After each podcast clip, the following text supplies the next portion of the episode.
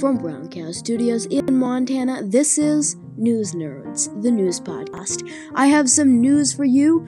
I am entering the NPR Student Podcast Challenge this year, and I am about to submit my podcast. So, on this week's episode, we look back on some of my favorite interviews from the past year while I'm finishing up my student podcast. We'll hear my interview with our former Attorney General Alberto Gonzales, my interview with climate expert Brian von Herzen, and the news quiz that I tried out with Debbie from New York City. So sit back and enjoy this special episode of News Nerds. I'm your host, Ezra Graham.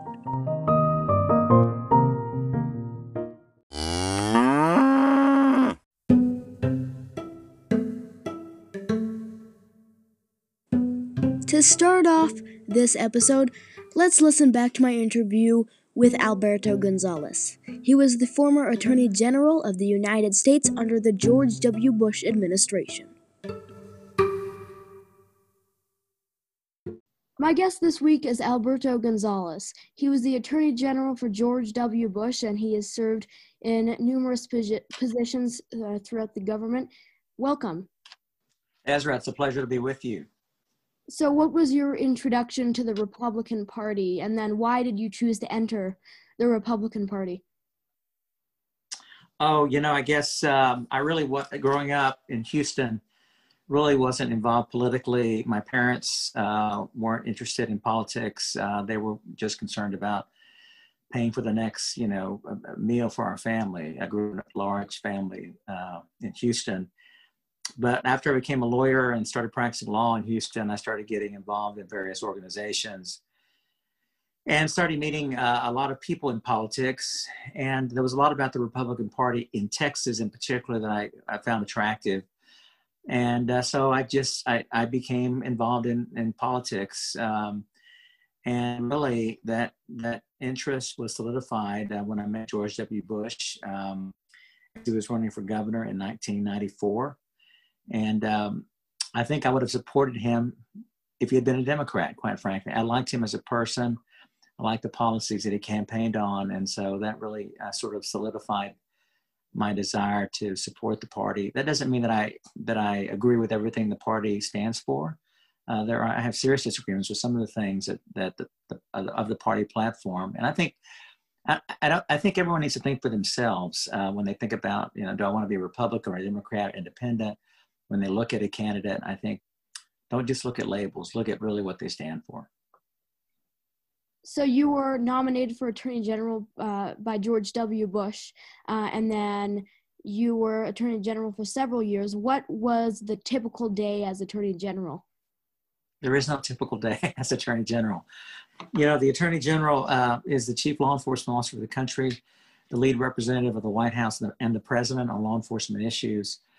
Uh, and so typically, I, you know, did a lot of traveling. We have representatives and embassies all around the world, FBI, DEA, uh, Marshal Service representatives around the world. So I traveled a lot, visited over 30 countries, went up to the Hill a lot to testify. Uh, the, I always uh, talk, the Congress is very interested in what the Department of Justice is involved with. And so spent a lot of time on the Hill and dealing with the media. Uh, as I traveled around the country, I would meet with uh, various offices around the country, but also doing a lot of interviews uh, like, like this one, uh, just reaching out to the public, giving them an opportunity to ask me questions and also to explain exactly what, what the department was doing. And you mentioned uh, in my first question that you do not uh, support some of some of the Republican Party's um, views. So when President Trump ran for office, did you did your view change um, in the 2020 election about uh, parts of the Re- Republican Party? Oh, I, I, think it's fair to say that I disagree with some of the policies under the Trump administration, but you know, I disagree with some of the policies under President Bush. You don't, as as I said, uh, I think in answer to the first question, I, I don't, I, am not sure it's it's healthy to agree totally 100% with policies uh, of a party or a particular candidate. But of course, the president is elected by the people to make these decisions. And so the best that you can do as an advisor is simply provide your best advice. And then the president makes a decision as to whether or not to accept that advice, because in the end, he's the one that's totally accountable to the American people for those decisions. When Trump, uh, this last year, when Trump refused to concede his election uh, after Biden was certified by the Electoral College, and then when Congress uh, certified the results, what was your reaction to Trump's refusal to concede? You know, I, I, have been pretty consistent. Uh, I think the weekend after the election, actually in November, I publicly stated I, I think I think that uh, Senator Biden has won this election, and my view has been consistent. Obviously, President Trump has the right to challenge uh, election results. He he tried to do that, uh, and he failed. And I think when you look at uh, his Attorney General Bill Barr saying there was no evidence of massive fraud, when you have Chris Krebs, who who runs the the cybersecurity uh, uh, agency for the for President Trump, saying that this is probably the most secure election ever, when you have even Republican state officials uh, confirming that these ele- uh, the election results are solid and we stand behind those results, I think it's fair to say that uh, I was I, I, was disappointed. I mean, obviously, once the pre- President Trump has an opportunity to present his evidence in court, and the court disagrees with what he's saying, uh, you know, and and President Trump continues to say the election was stolen, uh, I'd have to say that I'm disappointed in that. And from a legal standpoint, uh, did Trump have enough evidence and uh, en- enough the the legal standpoint to try to uh, challenge the uh, electoral results of numerous states that he lost in? Well, if he did, he didn't. He didn't. His arguments weren't persuasive in the courts. Again, he had the opportunity. He had a legal team. They made filings in courts uh, uh in various states and he was unsuccessful. And so uh, you, I would think that you would present your best evidence. That evidence was rejected, or, or, basically the court's deciding there is no evidence here. So that leads me to believe that there wasn't massive fraud and that the election wasn't stolen. Now, uh, again, I think President Trump has a right to challenge. If he, if he believes the election is stolen, you know, he needs to present the evidence. Um, and obviously that's important for his, for the sake of his voters to do that but he but he didn't do that. And I, I, have i have to conclude that the reason he didn't do that is because he couldn't do it. There was no evidence at least not sufficient evidence to overturn the results of this election. So i wasn't around for the bush administration but say the trump administration was different from the bush administration. It, it sounds like they were very different every administration is different because every president is different and every president is, is governing in a different environment, dealing with different challenges, dealing with different Congresses. And so, yes, they're all going to be different. And even if they're the same party, every administration is going to be different. And then Trump now has been impeached twice by the U.S. House of Representatives. Uh, the second time was after they concluded that uh, he had incited the the mob on the Capitol. What was re- your first? What was your reaction to the mob? I mean, we haven't seen anything like that certainly in my lifetime. What was your reaction to that?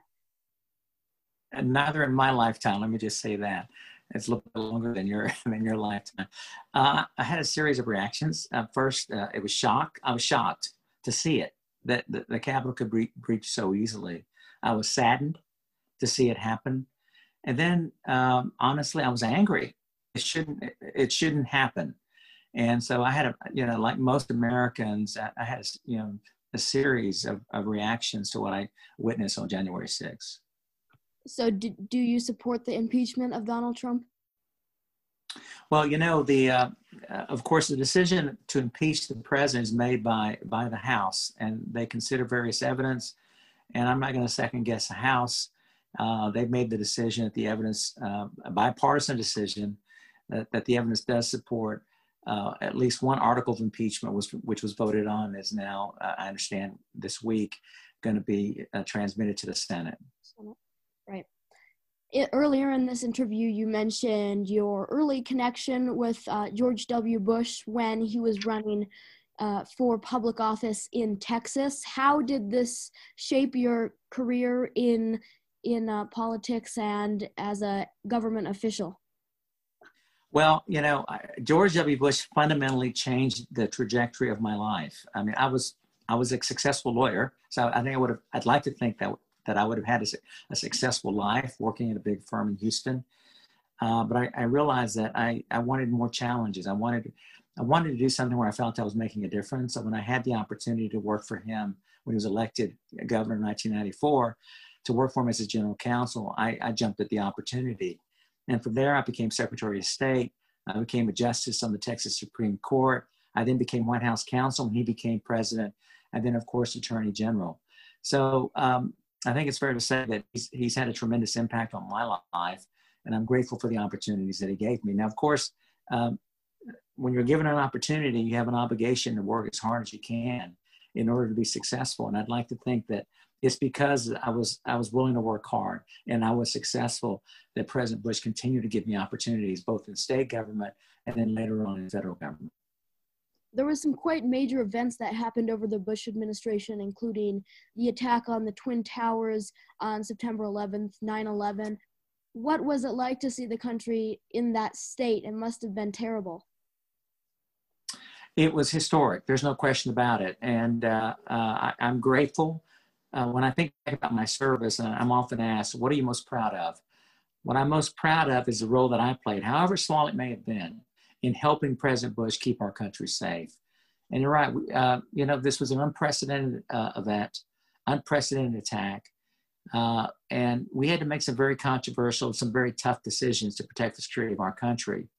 And one of the things I always admire about President Bush is he's a decision maker, always willing to make the hard decision willing to accept the consequences, knowing that some of them are going to be second guessed and criticized, but doing what he thinks is best. And that's all you can ask of any individual in government service. And that is do the very best and do things for the right, make decisions for the right reason, not for personal political gain, but what is right and what is best for the people.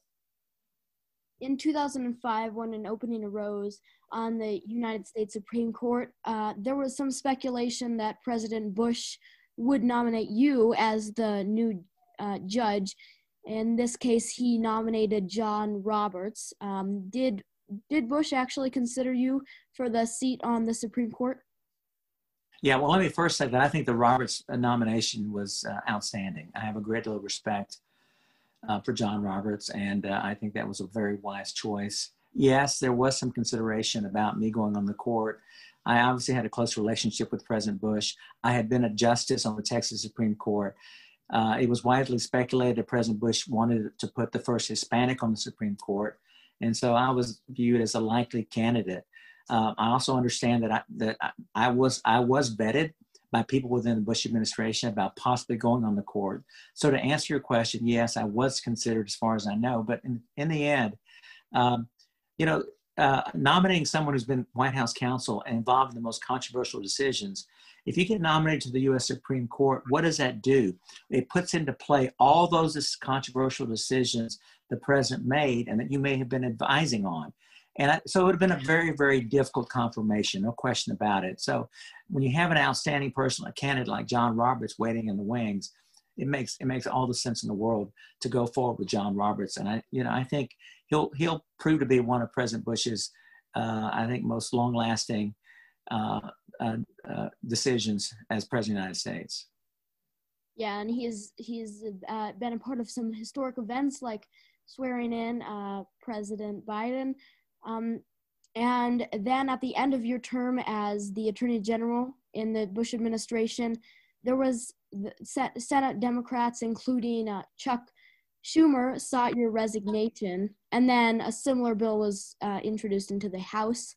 Why do you think these concerns were brought up about your career as the Attorney General?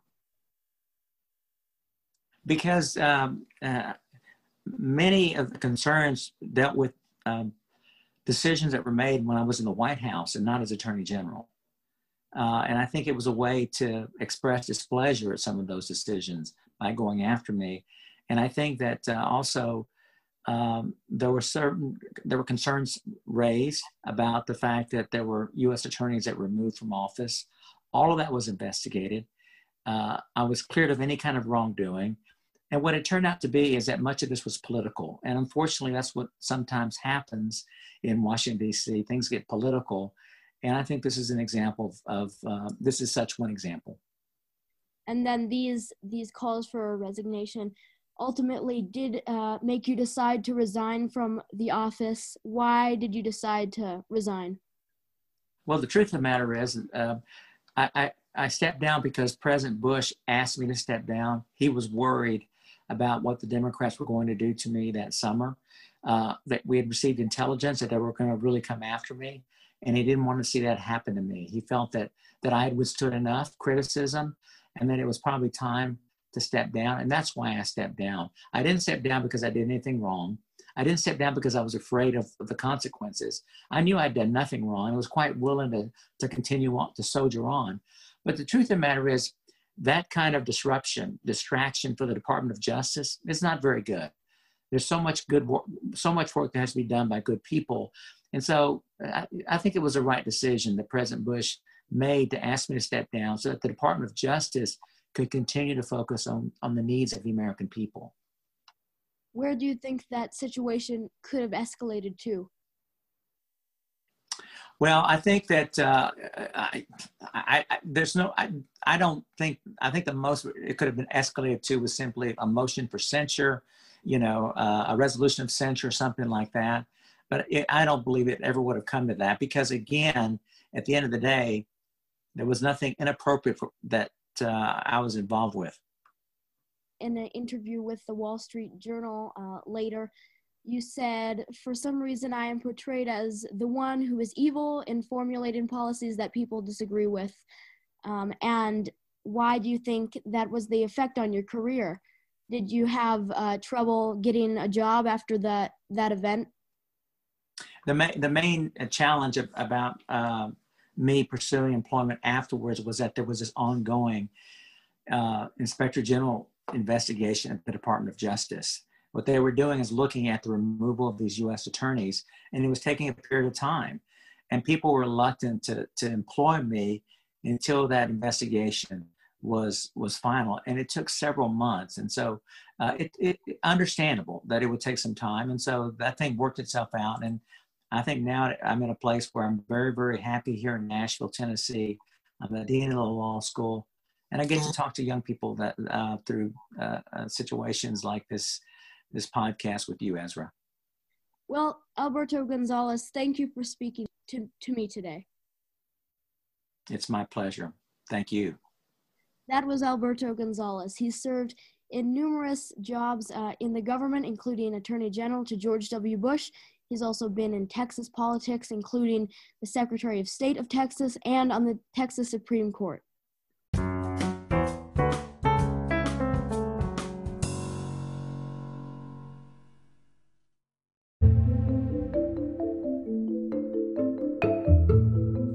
Now let's go to my interview with Brian Von Herzen. He is the executive director at the Climate Foundation. Dr. Brian Von Herzen is the executive director at the Climate Foundation, and he joins me from Australia. Thank you for joining me. Hi, Ezra. How are you today? Good. So, you were in the 2040 documentary. It's a great documentary. You should check it out if you haven't. So, what went into your part in the 2040 documentary?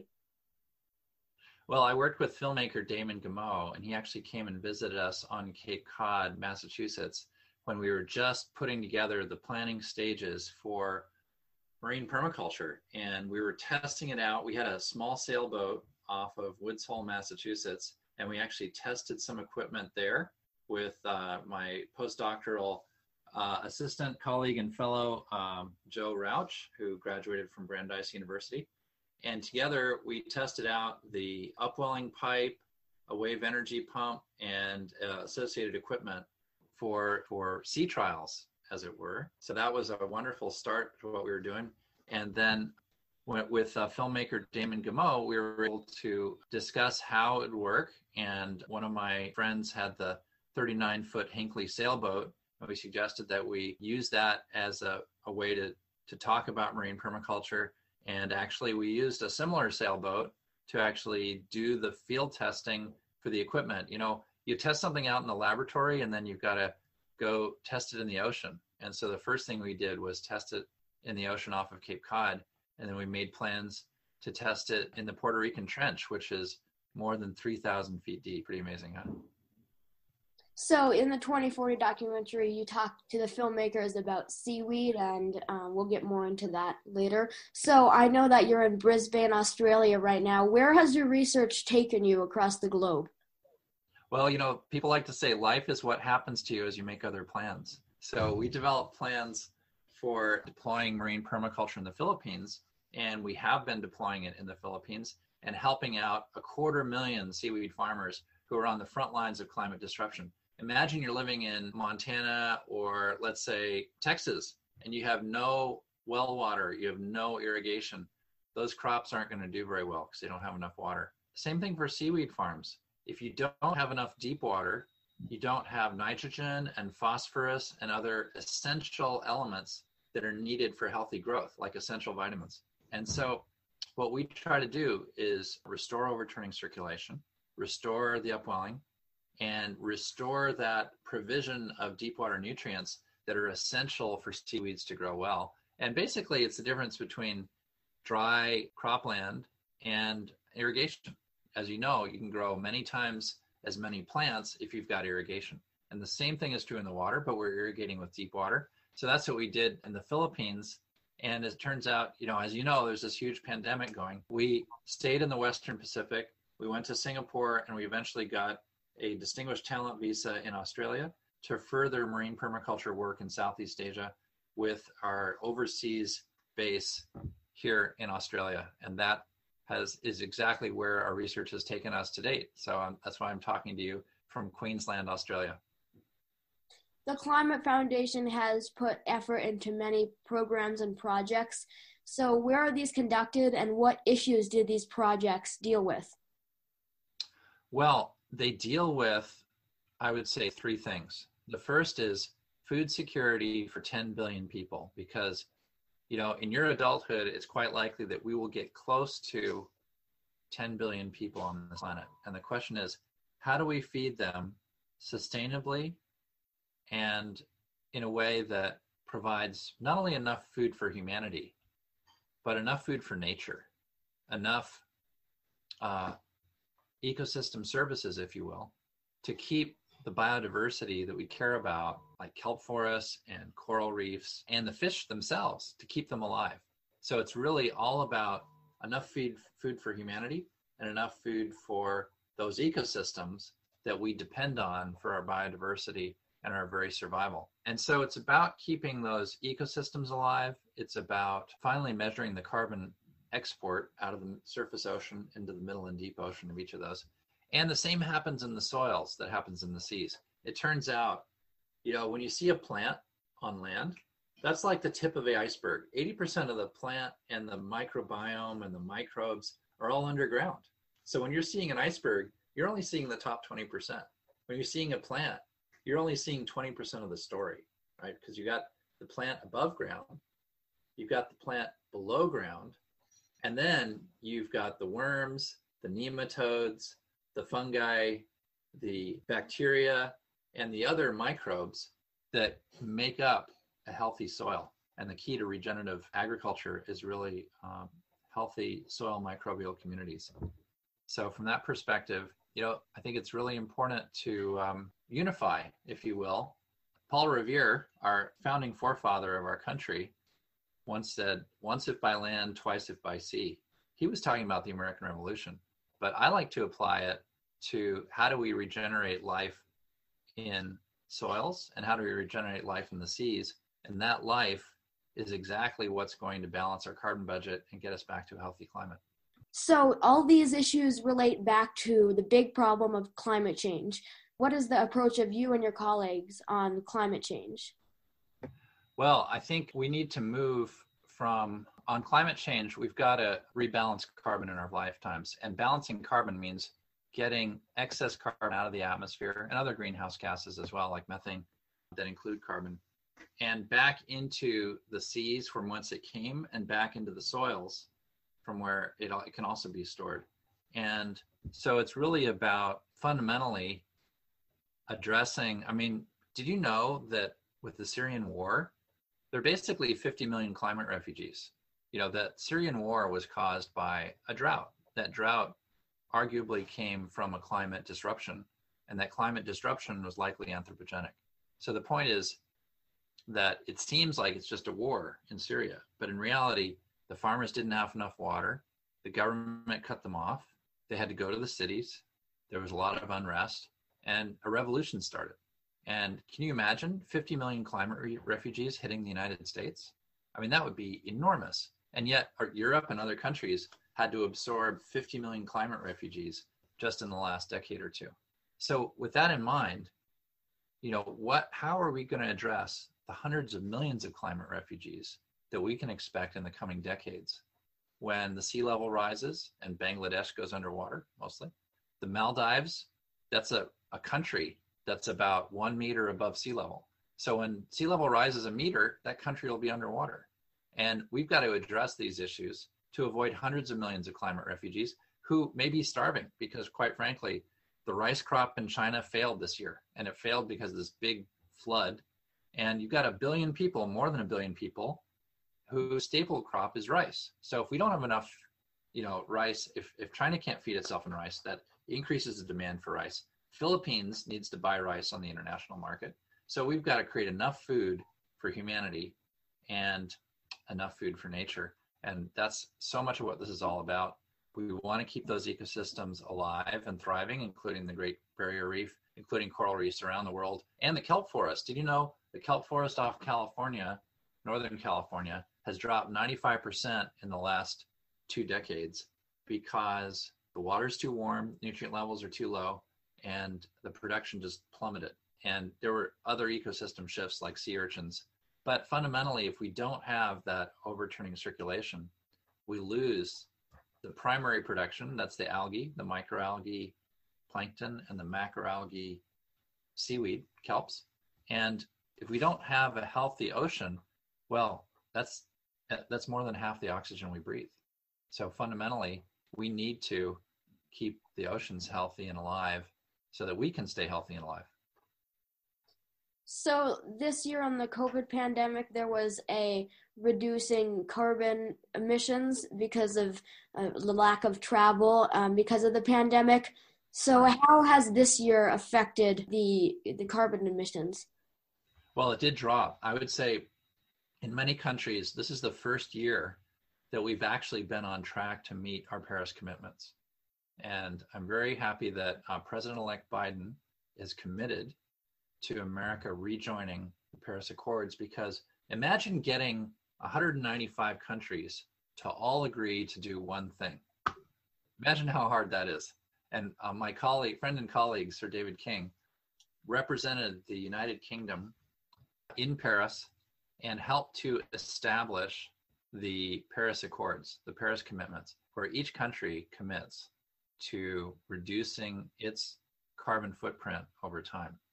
And that is just huge. So, you know, I'm really happy that America is rejoining the Paris Accords, the Paris commitments. And I'm I'm glad in some ways the silver lining on a terrible pandemic is that we are decarbonizing. But now we need to come out of this with a strong focus not on fossil fuels, but the strong focus needs to be on renewable energy, energy storage, and moving towards a uh, fully regenerative farming practice and fully regenerating life in the ocean rather than extracting life from the ocean. We can regenerate life in the ocean with technologies like marine permaculture. You share an idea within the 2040 documentary about these things called seaweed platforms. What are the me- mechanics of a seaweed platform and what do they do? Well, in particular, it's not just any platform. It's it's a marine permaculture platform. So permaculture is about living in equilibrium with the forest. It means instead of chopping down the forest and destroying it, you're actually selectively harvesting things from the forest, but also helping the forest retain its biodiversity and thrive. So it's how does how do humans live not apart from nature? How do humans live with nature? How are, are humans a part of nature? And it's that idea that permaculture is all about. it turns out one of the discoverers of permaculture, Bill Mollison, actually got his early insights from the kelp forest off eastern Tasmania. He then applied those insights to the rainforest of Tasmania and the marsupials that lived there, got everything they needed habitat, food, everything they needed from the forest, and they did it in, in harmony with the forest. And he said, Well, you know, if a marsupial can do that, why can't humanity live in equilibrium with the forest? Why can't we live in balance with our natural forest ecosystems? And that applies to kelp forests as well as terrestrial forests. And that's really the inspiration behind it. So, you know, we've got these problems. The water is too warm, the nutrient levels are too low. And if we have a platform that provides a substrate for the kelp forest, like a, a base for the kelp forest, then it can grow up from that platform. And if we irrigate that kelp forest with enough deep, cool water, it can get all the nutrients it needs. And we should be able to grow a healthy kelp forest out of that. That's what we're testing out with these platforms. And we're doing that from the Tasmanian area where we've got giant macrocystis kelp that grows, well, it grows about 70 feet up to the surface and then another 120 feet laterally. Uh, that's how long these can be, almost 200 feet long. So it's really amazing to see those from underwater. I'm very fortunate to be a scuba diver and I go underwater. And actually, I spend half the time just snorkeling and free diving. I do more of that than scuba diving. But being able to go diving, like even free diving on a kelp forest, is amazing. My father was doing this the year I was born. He was an oceanographer at uh, Scripps Oceanographic Institution in La Jolla, California, down in San Diego. And the year I was born, he was able to, you know, go snorkeling around on a kelp forest and sustainably harvest small amounts of fish and invertebrates and bring them home for dinner. You know, it's just kind of a normal thing. But with a lot of uh, some degree of overfishing, but also climate disruption, we've lost many of those ecosystem resources now.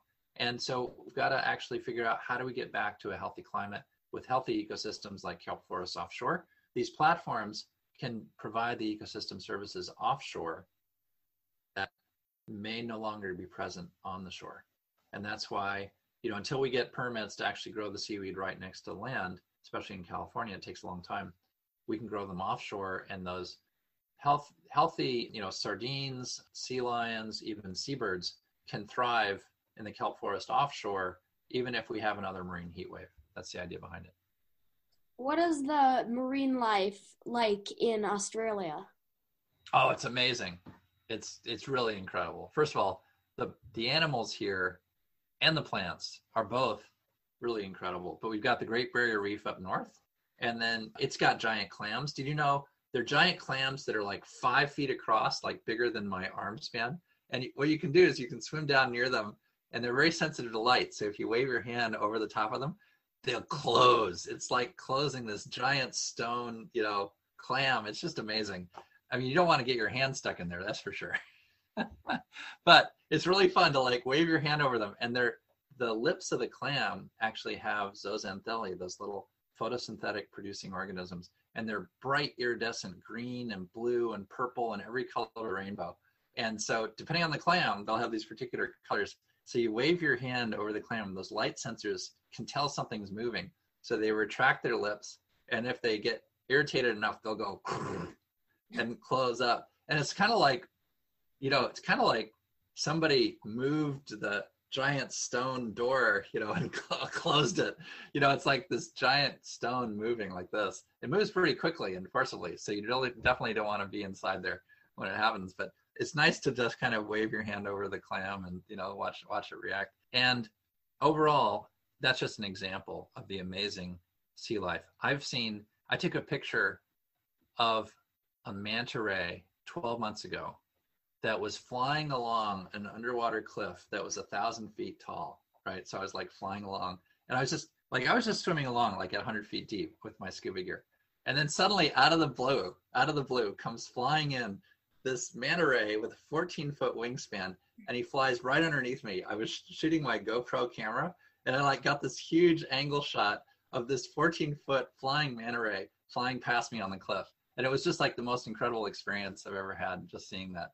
And that's what you get you know when you when you go diving down there you can find amazing things from manta rays to sharks to sea lions and seals even elephant seals down south. And the kelp forest is amazing too. There did you know that there are real sea dragons?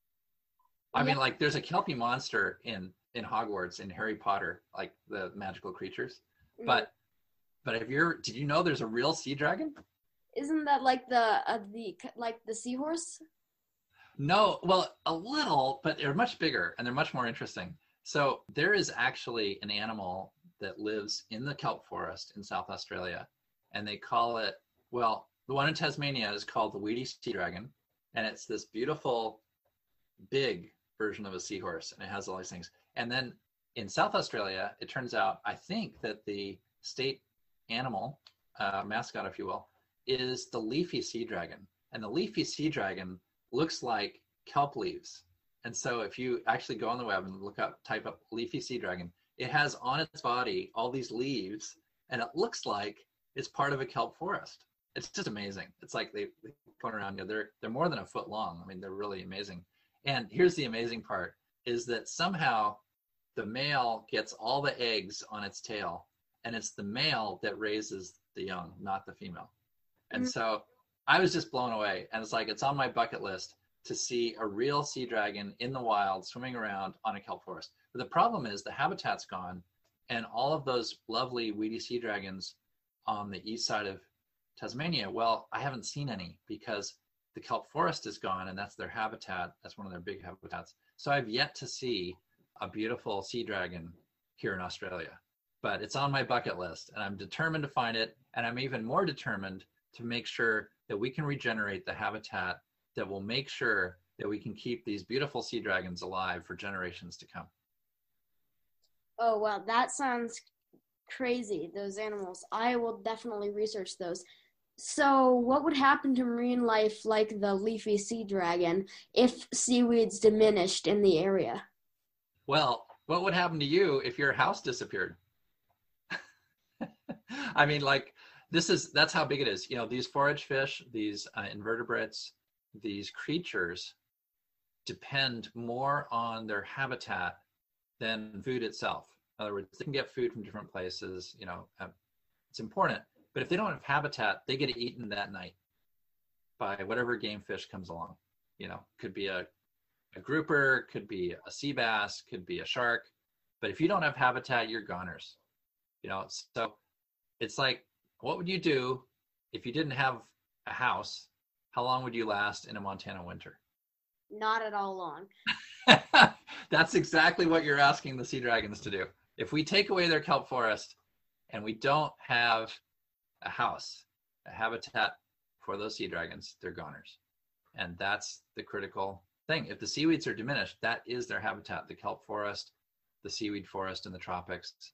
I need to make sure there's enough healthy homes for all of our beloved sea life. Like Nemo, there was Nemo and Dory. Remember Dory, the movie?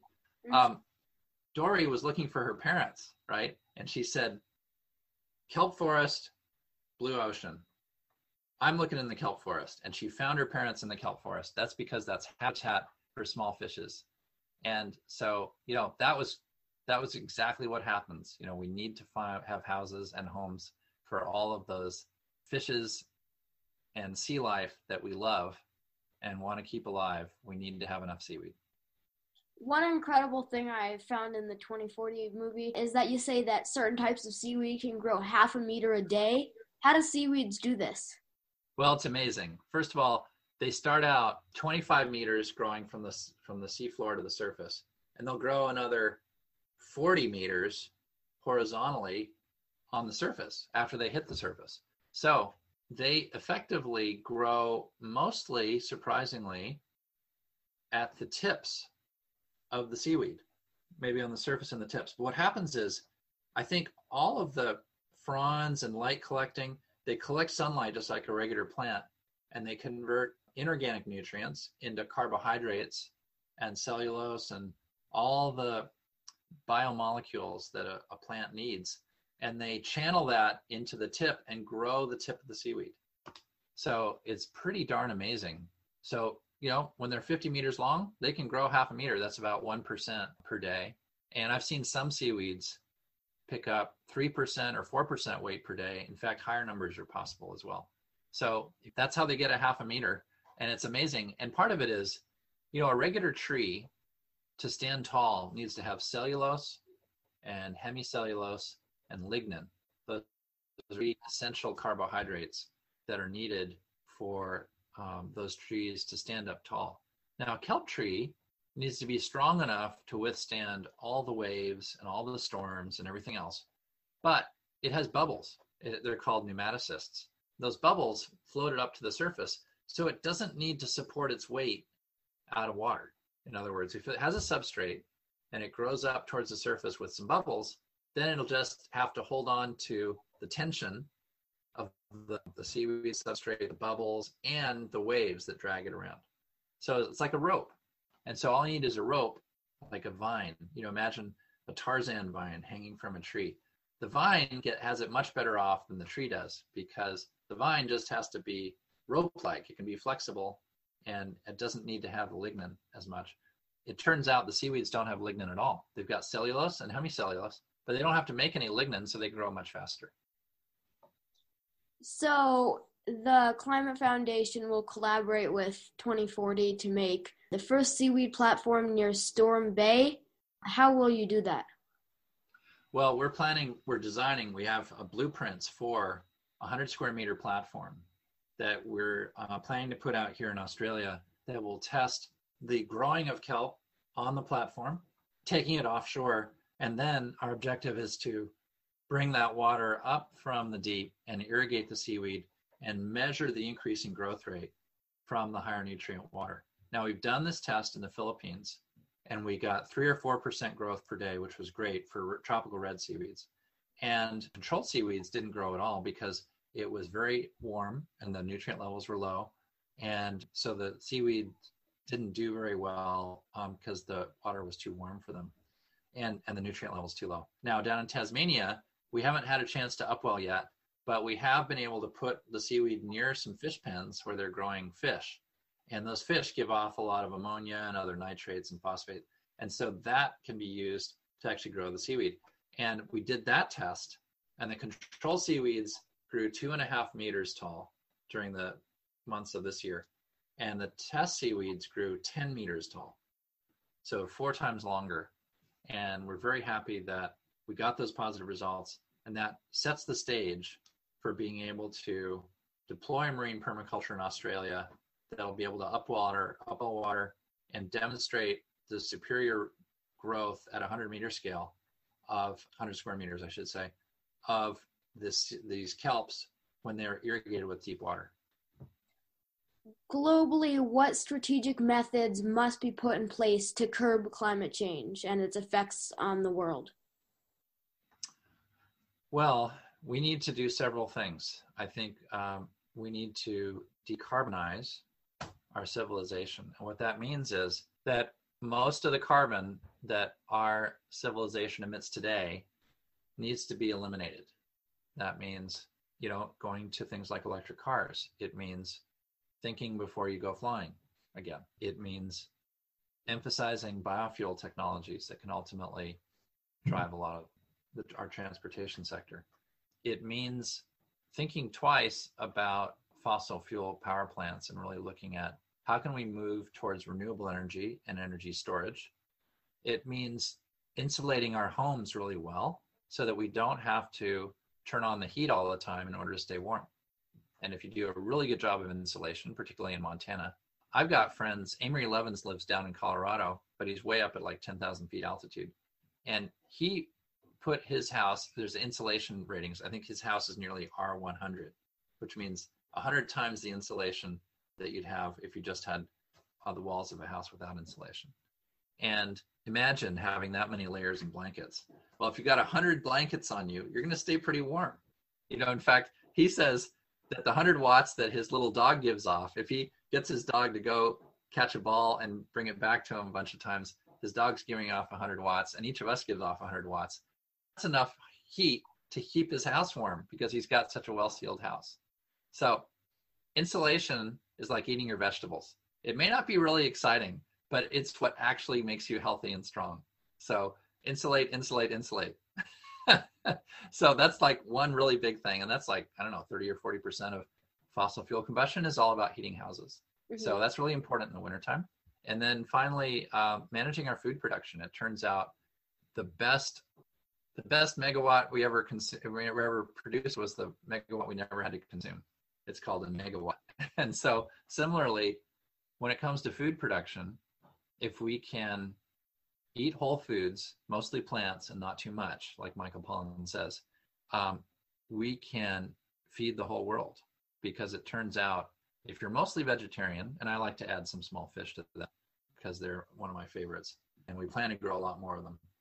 If you're mostly vegetarian and grow crops and eat those crops on your farm, there's plenty of food for everybody, including the animals and the wild animals.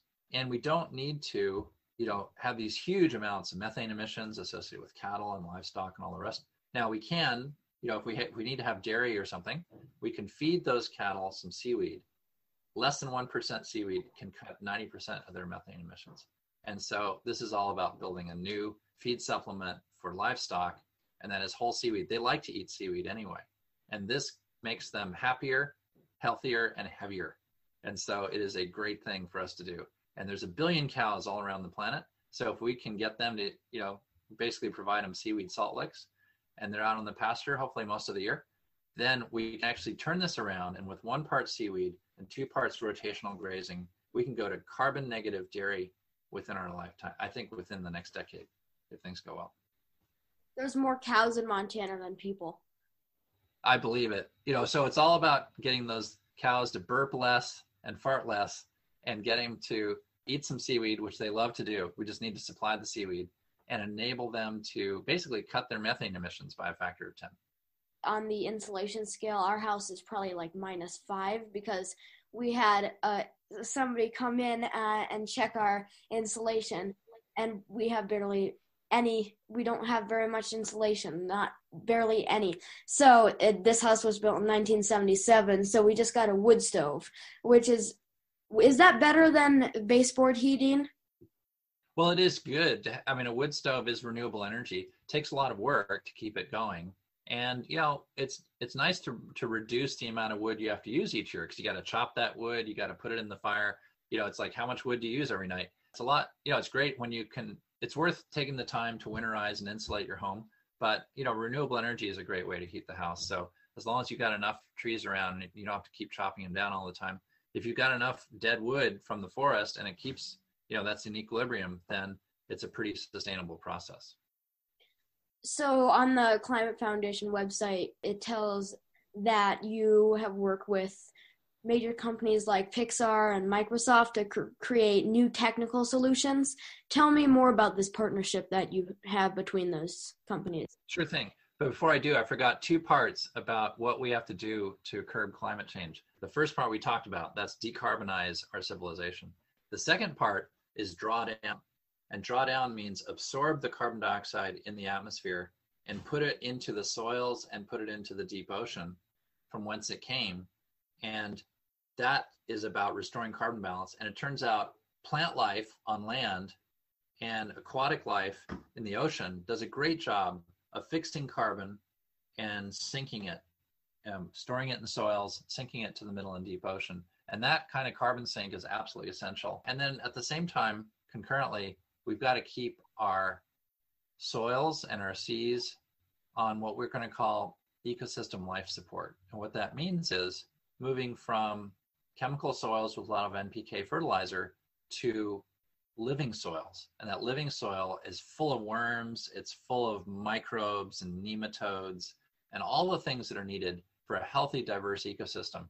And that means, well, regenerative farming is really all about the living soil. And that's our new understanding. You know, we had a green revolution in the last century, and that was about getting the chemistry right for the soil, or at least getting, you know, adequate nutrients the new regenerative farming world is about regenerating life in the soil, healthy soil microbial communities.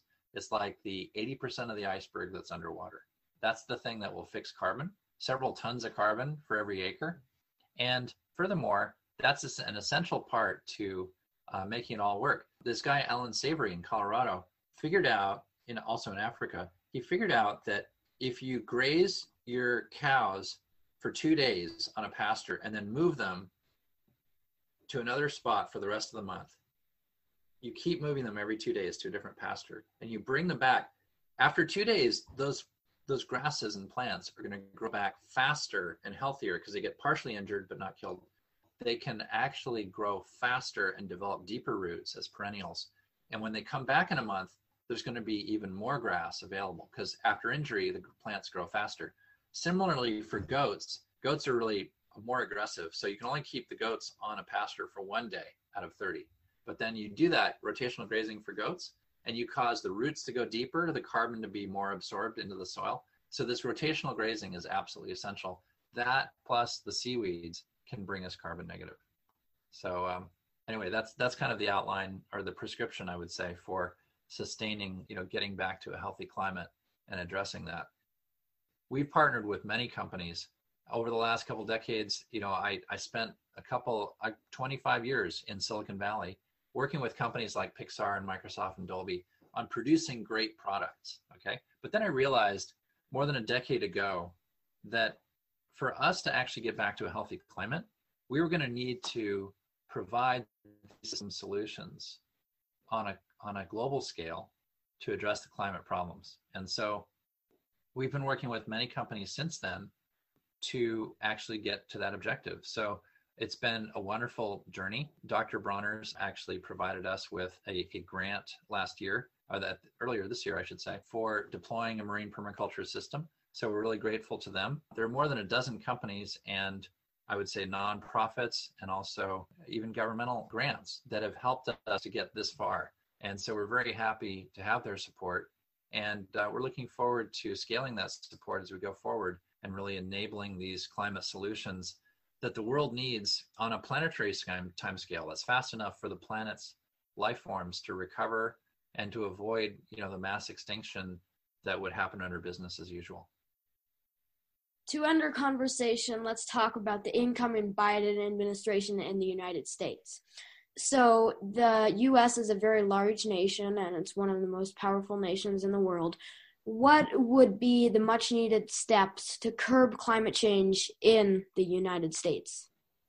Well, first of all, climate change is a global problem. So cooperation is what's what it's all about. It starts by rejoining the Paris Accords, and that brings us back into alignment with the rest of the world. You know, the rest of the world has joined the climate accords, and that's absolutely essential. Once that's in place, you know, the climate accords are a great start, but it's not enough. What we need to do is provide a safety net for all Americans so that they have not only health care, but also opportunities for free government retraining. Because look, there are places that depend upon coal today, right? They've been doing coal mining. They've lost 8,000 jobs already out of close to 100,000. And we need to replace those coal jobs with healthy, sustainable, renewable energy jobs, like, for example, installing solar panels on your roof, installing commercial and industrial solar, developing energy storage systems that can replace the fossil fuel plant, power plants. So it's about, you know, it's about retraining because, you know, in a few years, these trucks that cross America for to transport goods will be able to drive themselves. So pretty soon there are going to be a lot of truck drivers that may not have the same work that they were doing before. And you know, as technology accelerates, we need to enable not only training young people, okay, but retraining older people so that they can continue their livelihoods with a new career. And I think it's really important and something that they have here in Australia is first of all a safety net so that everybody has insurance right? And they don't go broke just paying for a hospital bill right? That's the first one. And the second is if your family is displaced or you're out of work because you know one of the industries like trucking or coal coal mining or coal power plants is dried up that retraining is possible and that retraining should be supported by the government and you know for people that are already in mid-career that means not only supporting them, but supporting their families so that their families can continue to thrive.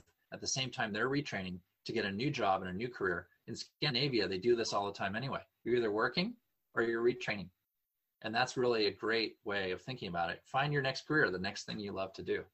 That's, I think, a huge opportunity. And that's what we need to do to make sure that we've engaged everyone and that they're all we can all be part of the solution to actually build a sustainable civilization, one that isn't going to wipe out life on the planet.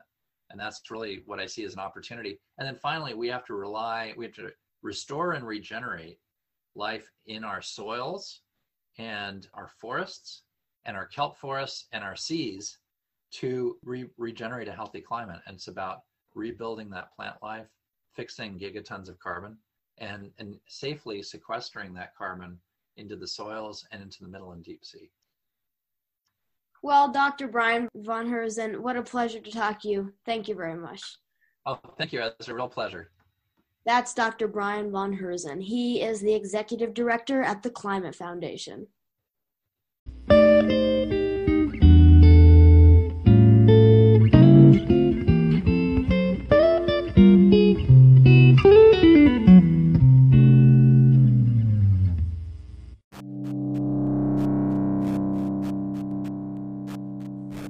To end this best of episode, let's listen back to one of my interviews with Debbie in New York City. After I interviewed her, we played a news quiz. We're going to listen to that now. We talked to Debbie earlier this year.